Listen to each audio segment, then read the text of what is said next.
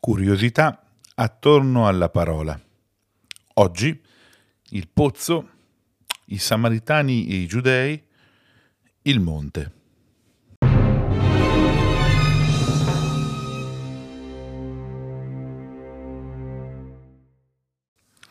Viene da sé pensare l'importanza di un pozzo in una geografia di terra arida, dove eh, la possibilità di abbeverarsi, di trovare una fonte di acqua è riferimento capitale per i tragitti appunto nel deserto. Attorno ad alcuni pozzi erano sorte anche delle città, come per esempio Bersabea, il cui significato è proprio il pozzo del giuramento o dei sette.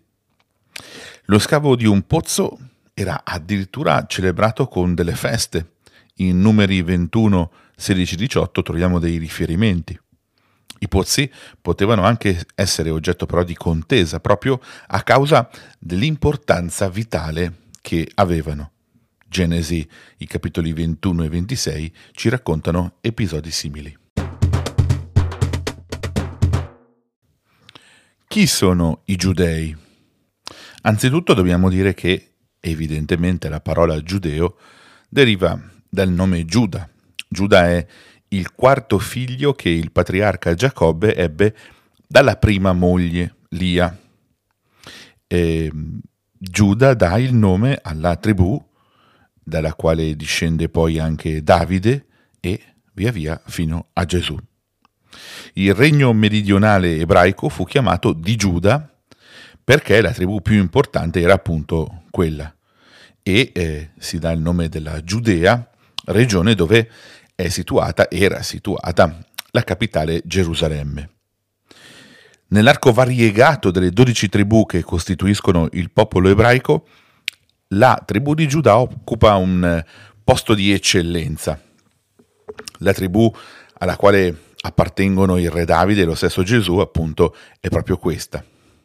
Nella pagina grandiosa delle benedizioni che, che viene attribuita a Giacobbe come una sorta di suo testamento, si dichiara solennemente che non sarà tolto lo scettro da Giuda né il bastone del comando tra i suoi piedi, finché verrà colui al quale esso appartiene e a cui è dovuta l'obbedienza dei popoli. Così leggiamo in Genesi capitolo 49 versetto 10. Ecco, in queste righe eh, si fa questa allusione, riferimento alla dinastia davidica e al suo sbocco glorioso messianico.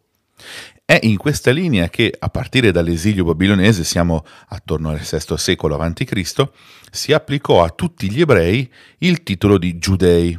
Quindi il giudaismo divenne il vocabolo per designare la loro cultura e la loro stessa identità sociale e religiosa vocabolo che si ritrova poi anche in un'opera biblica piuttosto recente, eh, scritta in piena epoca ellenistica, che è il secondo libro dei Maccabei. I riferimenti sono al capitolo 8 versetto 1 e 14 versetto 38. Altra natura è invece la Samaria, regione centrale della Terra Santa, che però eh, costituisce meglio costituiva un regno autonomo ehm, distinto da quello di Gerusalemme o di Giuda, eh, di cui abbiamo parlato appena poco fa. La capitale Samaria, appunto, viene distrutta nel 721 dagli Assiri e lì vi deportarono gruppi di coloni stranieri. I samaritani, anche per questo motivo, eh, vengono considerati dunque impuri, vengono considerati eretici dall'ebraismo ufficiale, come infatti ehm, viene attestato in Siracide 50-26, ma anche nei Vangeli, Giovanni 4-9 e Giovanni 8-48. I samaritani però sopravvivono ancora oggi in due piccole comunità in Israele. Gesù prese con sé Pietro, Giacomo e Giovanni, suo fratello, e li condusse in disparte su un alto monte. In quasi tutte le civiltà si incontra il rimando a un monte sacro, che è un po' il simbolo della residenza divina, della trascendenza. Un esempio su tutti è l'Olimpo greco. La verticalità che è anche la posizione eretta della creatura umana, suppone che l'alto sia la dimensione di Dio, così anche il cielo, no? Dalla quale eh, egli regge l'intero orizzonte del creato. Volendo ehm, citare il profeta Isaia al capitolo 40, versetto 22, il Signore siede sopra la volta del mondo, da dove gli abitanti sembrano cavallette. Il monte diventa così, anche nella Bibbia, eh, un simbolo religioso. Sarebbe interessante far scorrere tutta la sequenza dei principali monti sacri della Bibbia per intuire come essi incarnino qualcosa di più rilevante e significativo rispetto alla loro qualità geografica. Pensiamo al Sinai, che diventa per eccellenza il monte della parola divina, della rivelazione. E non per nulla Matteo, quando deve presentare il discorso fondamentale di Cristo, che appunto tra l'altro viene detto della montagna, ricorre a un monte, così da riprendere la scena sinaitica di cui è protagonista Mosè. Matteo 5.1 eh, Gesù salì sulla montagna. Cristo, nuovo e perfetto Mosè, presenta la sua legge, la legge divina che sul nuovo Sinai, idealmente collegato in continuità, viene a dare nuova rivelazione a Israele. Stiamo parlando delle beatitudini, chiaramente. Fondamentale sarà poi un altro monte, Sion, la sede del Tempio di Gerusalemme, della dinastia davidica. Là si manifestano due presenze del Signore, quella spaziale nel suo santuario dell'Arca dell'Alleanza e quella storica nella casa di Davide, cioè in quella sequenza di figure che condurranno fino al Messia. Isaia canterà in modo efficace e appassionato la funzione simbolica del Monte Sion, considerato come il più alto dei colli, non tanto perché in effetti, eh, non per altitudine orografica, ma perché da esso, si legge, uscirà la legge e da Gerusalemme la parola del Signore. Ma giungiamo ai monti cristiani. C'è il monte altissimo della tentazione vinta da Gesù, Matteo 4,8 4.8.